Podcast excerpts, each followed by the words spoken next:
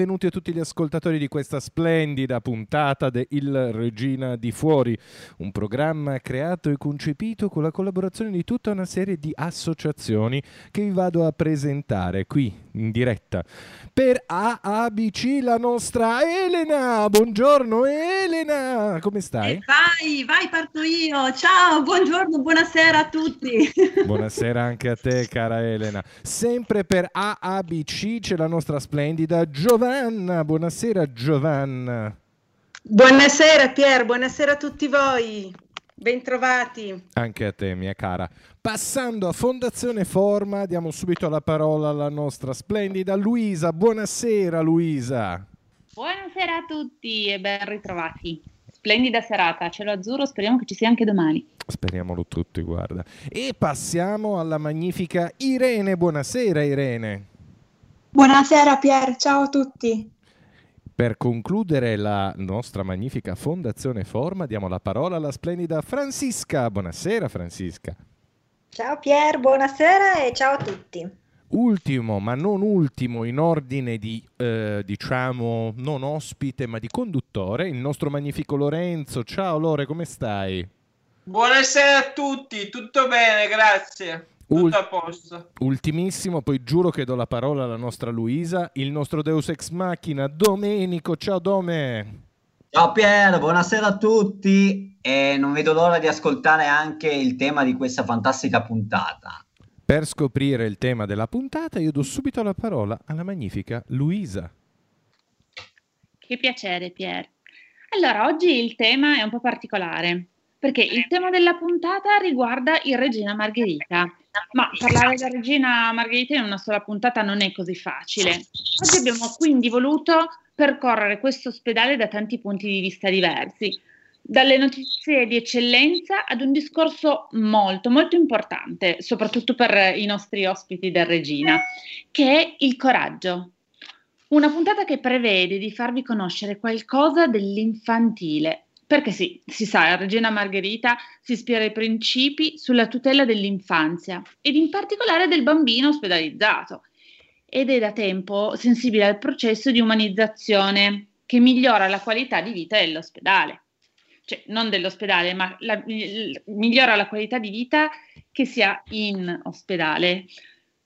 Mm, queste parole sono state riprese dal sito di Città della Salute e sono molto importanti per noi che, che siamo appunto i volontari, perché sappiamo che l'impegno che ogni giorno mettono sul campo tutti i professionisti, quindi medici, infermieri e tutti quelli che collaborano per far star bene gli ospiti dell'ospedale e i bambini quindi ricoverati, eh, che, che, che affrontano le loro complessità. Un ospedale che diventa il punto di riferimento non solo per la regione, ma anche per tutta l'Italia, un ospedale che con i suoi professionisti si prende cura dei bimbi. Allora, gli ospiti di questa puntata di oggi sono tantissimi. Passiamo dal primo, che è Davide Toscano, che è conosciuto come Bombetta Book, che voi non lo potete vedere, ma in questo istante ha come sua immagine un simpaticissimo orsacchiotto, molto famoso eh, tra i bimbi del Regina e uh, un'altra grandissima uh, sponsor del, del, coraggio è Chiara Grandazzo, che è una volontaria di Fondazione Forma e che presta insomma, il suo servizio presso il centro prelievi e Cristina Mesiti che è coordinatore infermieristico del centro prelievi che ci hanno portato un pochettino un messaggio che, che vi racconterò a seguire. Ma prima di ascoltare insieme il brano vi anticipo e mm, diciamo così vi spoilerò una cosina della puntata di oggi. Allora, vi suggerisco di andare a preparare um, foglie di carta, dei pennarelli, un paio di forbici e dello scotch e soprattutto muniamoci di coraggio. Allora, Pier, vai col brano di Alessandra Amoroso, appunto Forza e Coraggio.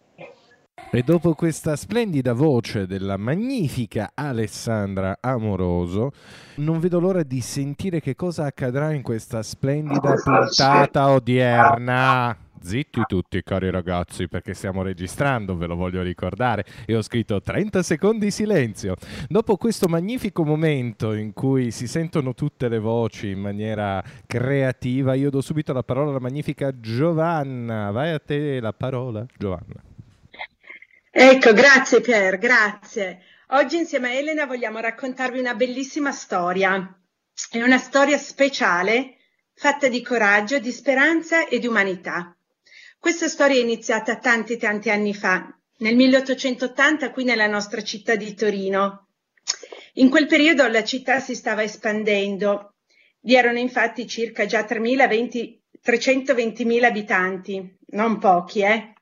E come spesso accadeva nelle città in via di sviluppo, si crearono due piccoli mondi, quello del lusso e della ricchezza da una parte e quello fatto di miseria e povertà dall'altra. In questo contesto un uomo coraggioso e sensibile, un assistente medico dell'ospedale San Giovanni, iniziò a ricoverare i bambini malati in una casa di Corso Dante. Questo piccolo ambulatorio medico fu chiamato l'ospedaletto infantile e il suo fondatore fu il dottor Secondo Laura. Allora, in questo nostro escurso storico um, facciamo anche un breve quiz storico e faccio la mia prima domanda all'ospite Bombetta. Giochiamo un po' con i numeri. Quanti bambini furono visitati ed, osp- ed, ospitati dal 24 dicembre 1883, data della sua fondazione, al 30 giugno 1888?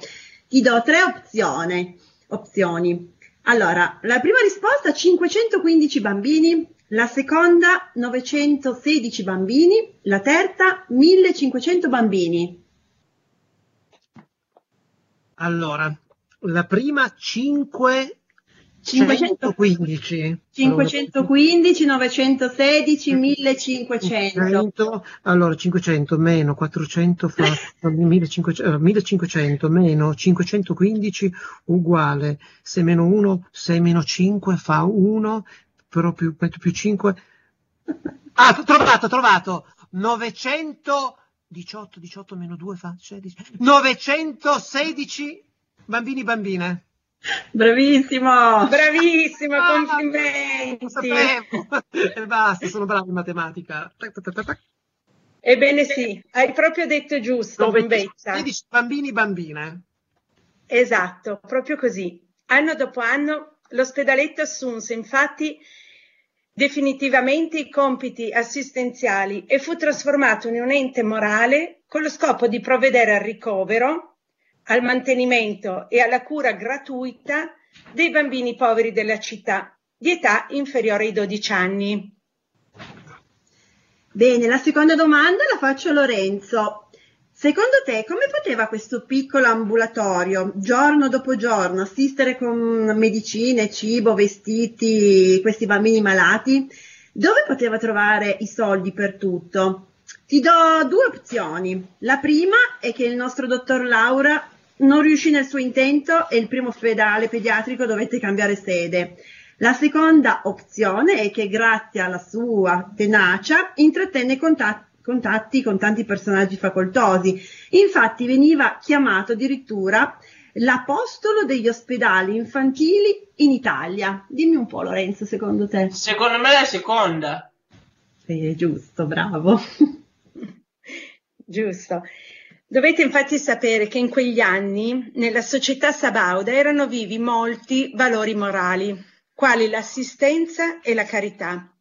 E fu proprio grazie alle donazioni e alle elargizioni dei soci e dei benefattori, tra i quali la stessa famiglia reale, la Cassa di risparmio di Torino e il quotidiano La Stampa, che l'ospedaletto poté mantenersi e addirittura crescere e divenire una vera struttura sanitaria. Come vi stavo raccontando prima, il dottor Laura, oltre ad essere un uomo coraggioso e sensibile, era anche capace ed intraprendente, da essere amato e stimato da molti. La stessa regina Margherita di Savoia volle dare il suo nome all'istituto, aderendo così ad una specifica richiesta del dottor Laura. E fu così che nel 1888 divenne ufficialmente l'ospedale infantile Regina Margherita. In quello stesso anno però dovette anche cambiare sede e da Corso Dante si trasferì in via Menabrea. Adesso andiamo con Domenico. Ti faccio una domanda ingannevole, pensaci bene. Tu sai chi era la regina Margherita di Savoia? Ti do due opzioni. La prima era, fu la prima regina d'Italia sposata con Umberto I, oppure la seconda regina d'Italia sposata con Vittorio Emanuele II? La seconda. Grande. No, no, mm. non lo so, forse sì. Vediamo cosa ti dice Giovanna. No. Allora, fu la prima regina d'Italia sposata con Umberto I, anche se il primo re d'Italia fu suo padre, Vittorio Emanuele II, ma purtroppo la moglie di Vittorio Emanuele II morì prima della proclamazione del regno, avvenuta nel 1861. Così la prima regina divenne la nuora. Esatto, Domenico, era un po' difficile ed ingannevole. Adesso faccio di nuovo una domanda a bombetta e ti chiedo, alla regina Margherita è stato dedicato solo l'ospedale di Torino? Prima risposta, sì, esclusivamente quello. Seconda risposta, no, in Torino altre cose portano il nome della regina Margherita. Secondo te? Secondo me è... Mm, no. Giusto, bravissima. Infatti a lei sono stati dedicati Villa della Regina e Corso Regina Margherita. Ma fuori Torino, in tutta Italia, troviamo il suo ricordo in ogni dove. Pensiamo alla pizza margherita, ai giardini, ai rifugi, alle vie e ai corsi. Perfino il modello di una macchina da cucire portava il suo nome. Ed anche un altro ospedale, l'ospedale Regina Margherita a Roma. Bene, tornando alla nostra storia, alla storia del nostro ospedale. Quello che soltanto qualche anno prima era un misero ricovero per bambini malati, divenne punto di sperimentazione della medicina pediatrica. Medici illustri si occuparono della salute dei piccoli ammalati. Nell'ospedaletto vennero create le sezioni di medicina e chirurgia all'avanguardia per l'epoca. Nel 1896, quindi a fine secolo, da ospedaletto si trasformò in ospedale. Nel, 1990, eh, nel 1912 fu istituito presso la Facoltà di Medicina e Chirurgia di Torino la cattedra di clinica pediatrica e successivamente all'interno dell'ospedaletto fu istituita la scuola Convitto Vigilatrici d'infanzia per l'assistenza. Ecco, la vigilatrice d'infanzia è un operatore sanitario che svolge le mansioni previste per gli infermieri professionali. Solo nel 1997 questo titolo è stato equiparato a quello di infermiere pediatrico, ma prima che fosse istituita questa professione, e lo chiedo a Lorenzo, secondo te chi accudiva i bambini negli ospedali e quindi anche nell'ospedale pediatrico? Due opzioni ti do. La prima risposta sono le suore, la seconda le puericultrici. Puericultrici. Eh no, la risposta esatta sono le suore, le suore specializzate, ma questo lo può sapere, insomma, chi o ha letto qualcosa sull'ospedale oppure da dei racconti. Io infatti lo so perché eh, mi ricordo appunto tutti i racconti che mi faceva la mia mamma e la mia nonna, mi parlavano tanto delle suore. Bene, vado a concludervi la storia del nostro ospedale dicendo che dopo la seconda guerra mondiale il Regina Margherita si trasformò in ospedale altamente qualificato grazie alla creazione di reparti specialistici, centro immaturi, assistenza cardiopatici, centro medicina nucleare, centro ricerche virologiche. Successivamente furono istituite le cattedre di puricultura e di neuropsichiatria. La vecchia sede era inadeguata sia alle domande di ricovero sia alle esigenze specifiche e didattiche. Era quindi necessario trovare una nuova sede e il comune mise a disposizione un terreno. Lorenzo, faccio di nuovo la domanda a te. Una domanda che può sembrare molto facile, ma ancora oggi spesso la prima cosa che chiedono i genitori a noi volontari è come si chiama la piazza che ospita l'attuale ospedale. Si chiama Piazzale Regina Margherita oppure Piazza Polonia? Piazza Polonia. Bravissimo. Bravo Lorenzo. Ora ti dico anche il perché. È stata dedicata ai caduti dell'esercito polacco, in quanto nella guerra di liberazione la Polonia affiancò l'Italia. In realtà in quest'area, secondo i progetti dell'architetto Rossi, sarebbero dovute sorgere il Politecnico ed invece fu cambiato di programma e sorse il nostro ospedale.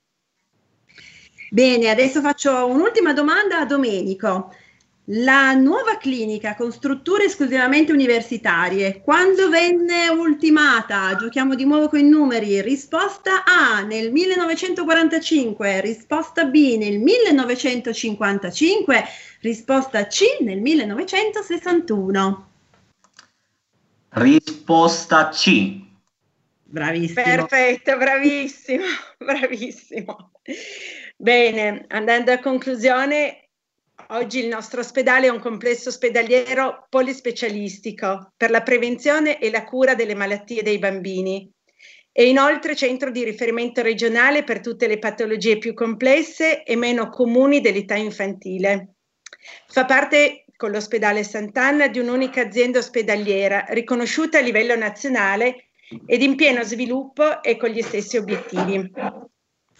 Bene, avendo dato a questo format il nome di Regina di Fuori per la gioia di Pierre, era doveroso anche parlare della storia del Regina Margherita. Concludiamo quindi questo quiz storico rimanendo in tema di re e regine ed è ora di lanciare il, bra- il brano, vai Pierre, con Ho visto un re dello Zecchino d'Oro del 1989. E dopo questo pezzaccio storico, che cosa possiamo immaginare che accada nel nostro Il Regina di Fuori? È una bella domanda al quale io personalmente non ho alcun tipo di risposta, ma fortunatamente abbiamo qui la nostra splendida Irene che ci darà una risposta. Vai Irene! Grazie Pier. Abbiamo detto che il Regina Margherita è un ospedale di eccellenze, luogo dove vengono svolte prestazioni di alta specializzazione pediatrica e ne sono un, un, un esempio alcuni interventi eh, svolti negli ultimi mesi.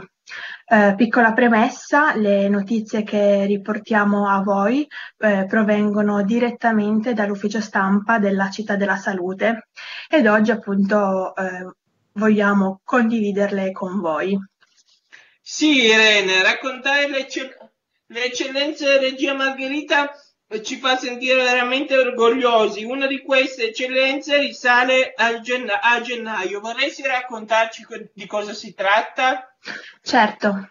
Eh, la notizia di um, eccellenza eh, risale precisamente al 25 eh, gennaio. Che cosa è eh, successo? Eh, questo microscopio a guida robotizzata ha trasferito una parte del dito di una mano ehm, al po- ehm, parte del dito del piede al posto delle prime due falangi del dito di una mano. E il paziente è un bambino di 4 anni che a seguito di un incidente aveva riportato una grave lesione del dito medio della mano destra, eh, lesione che avrebbe comportato l'impossibilità eh, di muoverlo e l'impossibilità di crescere, causando un grave impatto eh, funzionale all'intera mano. È una storia di eccellenza perché l'equipe chirurgica ha proceduto a trasferire una articolazione vascolarizzata, ovvero osso, tendine e tessuti, mo- e tessuti eh, molli, da un dito del piede al dito di una mano. Pensate senza causare problemi alla deambulazione futura del bambino. E questo è, è successo grazie all'utilizzo di una tecnologia eh, robotica eh, innovativa eh, finora mai utilizzata nel mondo per questo tipo di intervento. Questo microscopio a guida eh, robotizzata ad altissimo ingrandimento ha consentito ai chirurghi di eseguire più agevolmente le microanastomosi, le suture eh, vascolari per permettere di collegare i piccolissimi vasi sanguigni dell'articolazione del piede a quelli della mano. e in questo modo, una volta che l'osso si sarà integrato nella nuova sede, senza, di, senza rischio di uh, rigetto perché sono tessuti presi dal bambino stesso, il dito e la mano potranno riprendere a muoversi ed anche a crescere ne, eh, nel tempo come un vero dito di una mano sana. Questa operazione ha quindi permesso a un bambino di soli 4 anni di recuperare nel tempo una funzione quanto mai vicina a quella di una mano normale. Ma Irene, questo strumento può essere utilizzato per altri tipi di interventi? Sì, uh, leggendo il comunicato uh, stampa si evince che il nuovo strumento roboscopico è stato utilizzato anche presso l'ospedale Molinette di Torino, nei reparti di neurochirurgia universitaria, ma anche nelle divisioni di otorino laringoiatria universitaria e infine nelle divisioni di chirurgia maxillofacciale. Eh, Irene, grazie per, per, averci incuriosito con questa notizia. Vorrei sapere da te se, eh, se, per caso hai letto qualche altro articolo sugli ultimi interventi di Regia Margherita e sai qualche novità. Sì, l'intervento più eh, recente eh, risale a due settimane fa.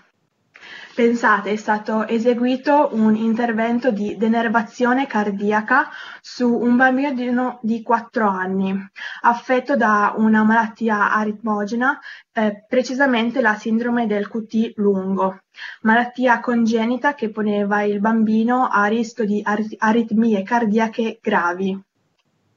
E cosa rende eccellente questo intervento? È eccellente il fatto che in Italia questo intervento non era mai stato eseguito su un bambino così piccolo, perché per prevenire le crisi aritmiche causate ehm, da questa malattia a volte non bastano i soli farmaci e quindi è necessario eh, ricorrere ad altre soluzioni quali la denervazione cardiaca. E cosa hanno fatto precisamente i chirurghi? I chirurghi sono intervenuti per rimuovere un tratto della catena simpatica toracica per la prevenzione delle aritmie ventricolari. Eh, per l'intervento è stata utilizzata la tecnica mini-invasiva toracoscopica che consente di ridurre i rischi dell'intervento e la dimensione delle incisioni eh, chirurgiche, in modo anche eh, per il paziente eh, di eh, recuperare più rapidamente. Eh, vi dico ancora questo, questo in- intervento si è svolto all'interno di un programma nato su iniziativa del professor De Ferrari, che è uno dei massimi esperti mondiali eh, del ruolo del sistema nervoso nelle aritmie cardiache. Però per eseguire interventi di questo genere è necessaria l'integrazione di diverse competenze e professionalità e quindi i medici della città della salute hanno lavorato assieme al dottor Luigi Pugliese, che è appunto esperto della procedura. Lui, pensate, è il chirurgo che ha eseguito il primo intervento di denervazione cardiaca per via toracoscopica. Eh, lui ha eseguito l'intervento su un soggetto appunto eh, adulto per, per, la prima volta e questo successe qualche anno fa presso il Policlinico San Matteo di Pavia. Um, prima di lanciare il brano possiamo dire che um, ad oggi la città della salute di Torino è l'unico ospedale in Italia con la capacità di eseguire l'intervento di denervazione cardiaca simpatica in tutti i possibili candidati di ogni età e condizione. Io ho finito, vai Pierre lancia il brano che è Don't Worry dei Bundabash. È bellissimo in queste puntate passare da il magnifico esperimento dello Zecchino d'Oro, lo chiamo esperimento perché si sentono delle voci eh, di varie età, ai Bundabash, ma è questo il Regina di Fuori e io sono molto felice di far parte di questa magnifica squadra di lavoro, per cui do subito la parola a Francisca, rendici orgogliosi Francisca.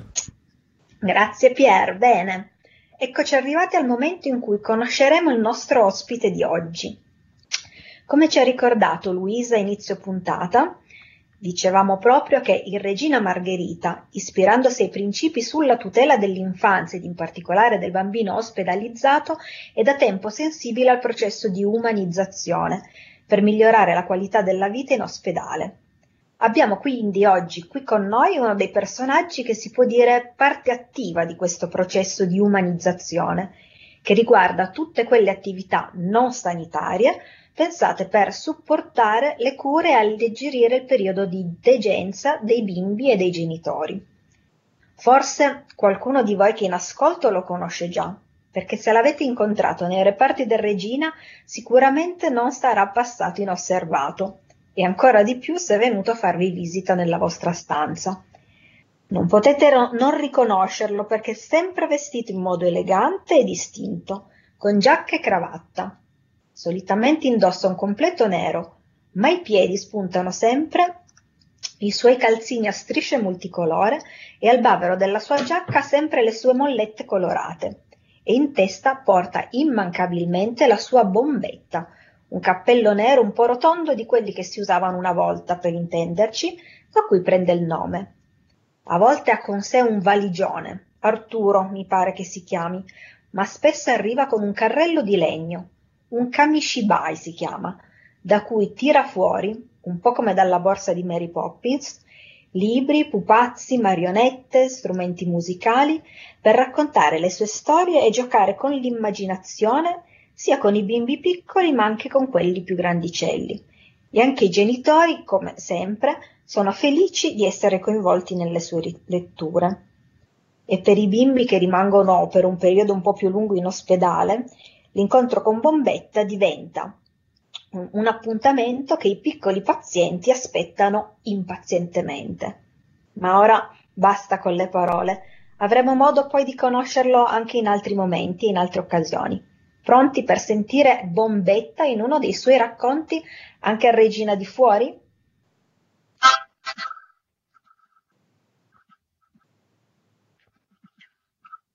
Eccomi qua, ciao a tutti, grazie, grazie per Pier, grazie Giovanna, Luisa, Elena, Domenico, Lorenzo, Irene, Francisca e grazie a voi che siete di, eh, di là dall'altra parte. Non vi sento, ma vi vedo. Eh, lo so, io vi vedo. E oggi vi ho portato una storia dal titolo Diventare regina. Come? Sì, diventare regina. Allora, braccia conserte, orecchie ben aperte. Siete pronti? Via. C'era una volta, in una terra lontana, una città tutto, tutta gialla. Ma quando dico gialla, dovete immaginare il giallo più giallo che possiate immaginare. Era la città delle api, che vivevano tutte insieme, affaccendate e operose. Zzz, zzz, quando uscivano nei campi per raccogliere il polline, entravano in un mondo pieno di colori. Sì, tanti colori, immaginate tutti i colori, anche color cacca, quello è anche, è anche un colore.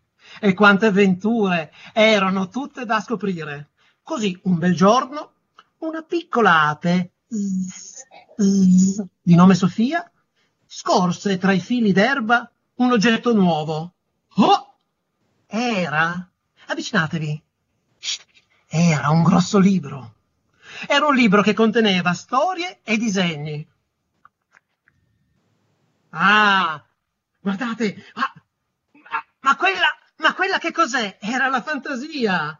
E la guidarono verso luoghi lontani. Sì, erano talmente lontani che di colpo Sofia si immerse nella lettura di storie fantastiche. E poi ancora venne trasportata negli abissi profondi, quelli più profondi tra, gran, tra le grandi creature marine. Bello! E quella lì che cos'è? E poi ancora su in alto, su verso galassie lontane, tra costellazioni luminose. E poi ancora misteriose terre ricche di nuovi amici e creature spaventose. La piccola ape crebbe così in spirito e, e coraggio, ma tanto coraggio. Ormai non era così piccola. ma era diventata un'ape grande, molto grande, e con tante cose da insegnare e raccontare. Le altre api le volevano molto bene, le chiedevano consigli e la stavano ad ascoltare. Quando un giorno tra i fiori videro un qualcosa di strano, un enorme diadema regale. Sapete una cosa? Non ci fu dubbio, eh? Quello lì era per Sofia. Così, con il suo coraggio il suo grande cuore, di colpo Sofia era diventata regina. E tutti a ronzare vicino alla grande regina. Avete ascoltato da Bombetta Book diventare regina. Grazie Bombetta. Con questo racconto ci hai fatto sognare un po' e ci hai Grazie a fatto diventare un po' regine anche noi. Grazie a Dopo- voi e vi ricordo sempre che una bella storia è un buon paracadute per alleggerire le nostre, le nostre anime e anche quelle di chi ci sta intorno. Grazie a tutti e buon ascolto. Grazie Bombetta, alla prossima.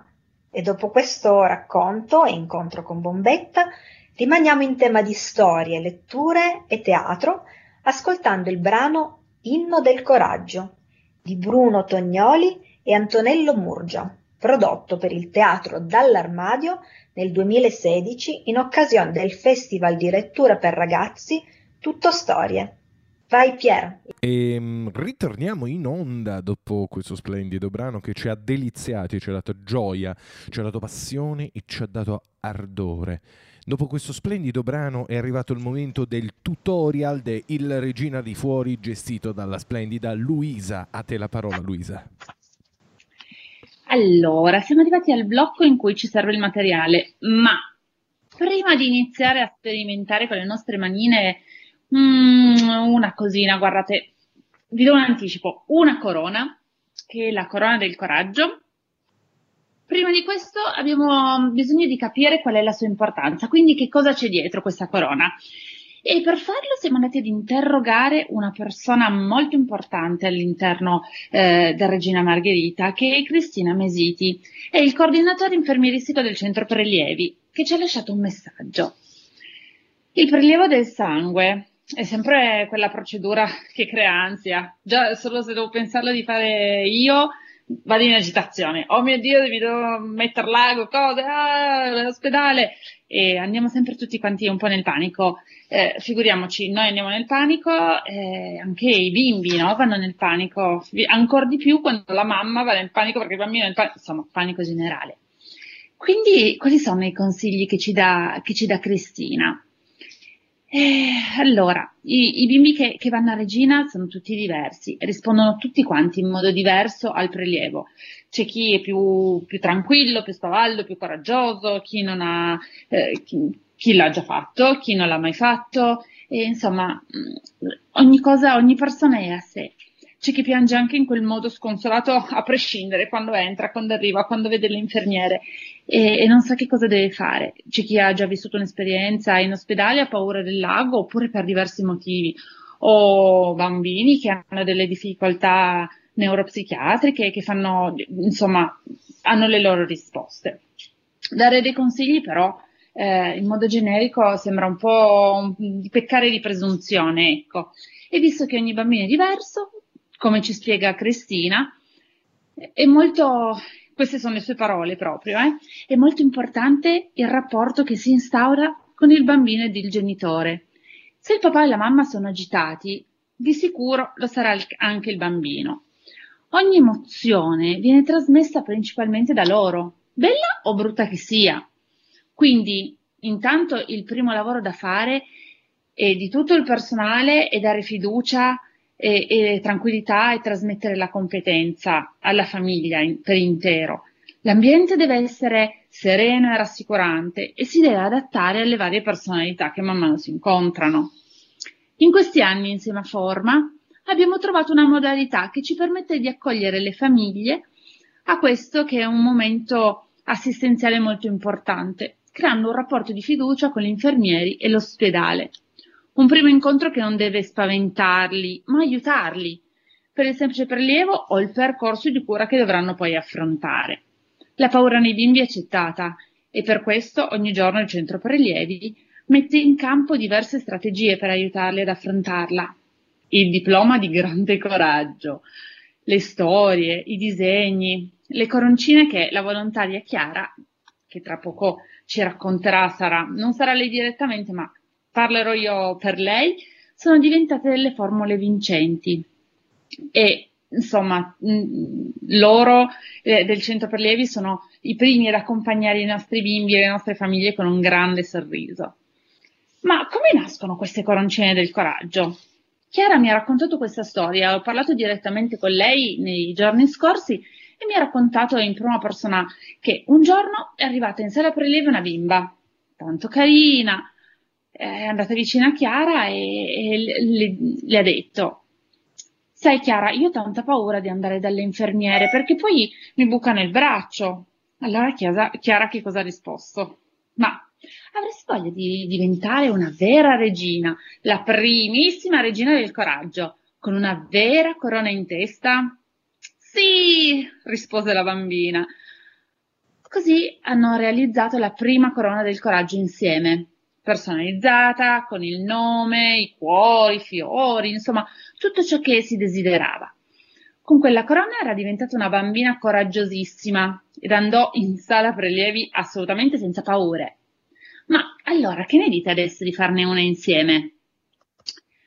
Tutto il materiale lo dovremmo aver già preparato prima. Quindi ora che cosa ci rimane da fare? Creiamo delle striscioline alte quanto, quanto volete, da, e lunghe 50 o 60 centimetri, a seconda della vostra testona. Quindi provate a misurare magari con il foglio la circonferenza della vostra testa.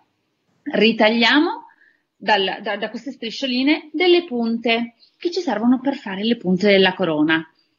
Dopodiché prendiamo tutta la nostra strisciolina con tutte le nostre punte e disegniamo tutto quello che desideriamo. Dopodiché prendiamo un pezzetto di scotch, applichiamo la nostra strisciolina sulla testa, chiudiamo con lo scotch e beh, ora non ci resta che affrontare tutto quello che vogliamo con grandissimo coraggio, perché siamo muniti della nostra corona. Ecco come il nostro centro prelievi, tramite i nostri volontari, insomma, eh, aiuta i bimbi e le famiglie un pochettino ad affrontare questo, questo momento un po' agitoso, che non sempre lo è. Allora adesso ci deliziamo con un fantastico brano. E allora Pierre, io ti chiederei di inviare il nostro brano dei Coldplay, Viva la vita. Non ho la voce di Chris Martin dei Coldplay, spero mi perdonerete, ma questo brano è molto bello e io sono molto felice che questo magnifico gruppo di parte abbia eh, selezionato okay. il brano. 30 secondi silenzio c'è scritto. Come volevo dirvi, io sono molto felice che il gruppo di lavoro abbia selezionato questo splendido brano che ha dato grande gioia, soprattutto nel rientro dalle trasmissioni dove la mia, la mia volontà di far sentire le voci di questi splendidi speaker si manifesta. Quindi andiamo sui saluti. I, ringraziamo tutti, andiamo in ordine, in ordine sparso, come sempre sia. Iniziamo adesso però da Fondazione Forma. Quindi, cara Luisa, grazie di essere stata qui con noi. Grazie a tutti voi di aver partecipato e di averci ascoltato. Vi mando un grande bacio e vi auguro una buona serata. Anche a te, cara. Passiamo alla splendida Irene. Grazie, Irene, di essere stata qui con noi. Grazie a voi, ci vediamo alla prossima puntata. Ti aspettiamo con ansia e aspettiamo con ansia anche te, cara Francisca. Grazie a tutti quelli che ci hanno ascoltato e devo dire che è stata veramente una puntata interessante perché ho scoperto un sacco di cose nuove sull'ospedale. Ciao ciao! Ciao anche a te. Passiamo ad AABC con la magnifica Elena. Ciao Elena, grazie di essere stata con noi. Grazie a voi, grazie a tutti e auguro una buona serata e chiedo perdono se parlo sempre nei momenti di pausa perché sono una grandissima chiacchierona. Tu non devi mai scusarti Elena, mai, tutta colpa di Domenico, il cui ho sentito proprio chiaramente la voce, ma finito il programma gli faccio un mazzo a tarallo. Passiamo alla splendida Giovanna. Giovanna, grazie mille di essere stata qui con noi. Grazie a tutti voi, grazie, sempre un piacere, sempre molto interessante e divertente. Eh, grazie a voi che create i contenuti, quindi se è interessante e divertente è merito completamente vostro. Passiamo al magnifico Lorenzo. Lore, com'è andata oggi? È andato tutto benissimo, mi sono divertito molto, vi ringrazio e ti dico Pier non essere troppo cattivo con Dome. No. Lo so che non deve parlare, però No, non no. essere troppo cattivo. Quando lo vedrò lo chiuderò dentro una stanza e lo lascerò lì, senza che nessuno Grazie mille a niente. tutti comunque. Nome, adesso saluta, scu- parla scusa, adesso. scusa Pier, scusa, no, non lo faccio più, non lo faccio più, non lo Bravo, faccio più. bravo. Grazie Lore, sei sempre un amico, eh, che mi E difende. io ti difendo, Dome. Lo so Lore, ma io mi metto dietro di te, eh, perché anche tu sei spesso, eh.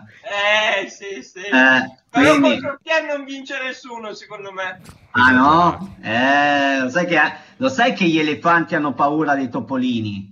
Esattamente. E poi basta un Eh, sì, calcio però- nelle parti giuste, fidati che crollo anche io, credimi. Ah, no, no, no. Fidati, fidati, fidati. Comunque sono, sono contento perché è stata anche questa sera una, un- eh, una bella puntata. Tra l'altro ho scoperto delle cose che non sapevo su Regina Margherita, quindi direi che sempre eh, informazioni molto utili, diciamo good. Vai Pier.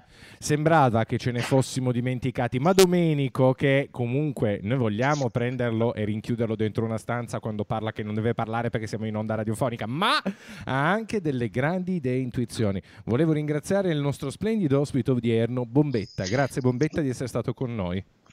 Bobbetta Book vi ringrazia e a presto. Ciao a tutti. Ciao! Ciao. Ciao ciao. Ciao ciao. Ciao, ciao, ciao.